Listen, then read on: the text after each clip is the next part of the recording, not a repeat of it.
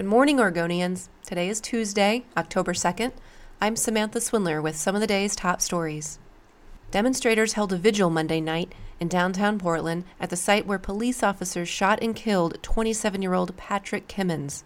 Two officers are on paid administrative leave as the police continue to investigate the shooting, which took place early Sunday.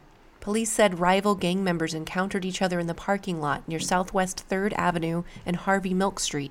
It's unclear exactly what happened, but police said they were responding to sounds of gunfire. Kimmons' family said he was shot at least a dozen times in the back. Police sources told the Oregonian the two officers fired less than 10 times, but officially, police have not confirmed how many shots were fired or where Kimmons was hit.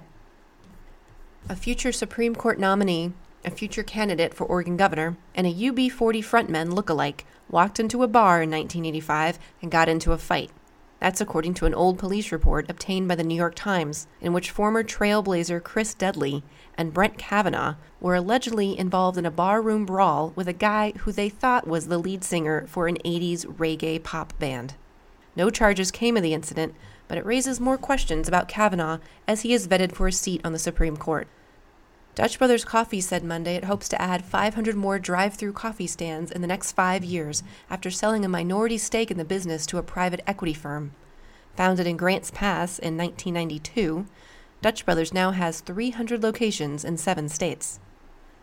Portland State University announced Monday it would dedicate $3 million to a new homelessness research and action collaborative and a digital city test bed center, which will focus on how technology can be used to make urban regions more efficient, greener, and healthier. Tonight is the first of three debates for Governor Kate Brown and Republican Representative Knute Buehler. They'll be joined by Independent Party candidate Patrick Starnes for the debate starting at 7 p.m. Catch the broadcast on KOIN TV.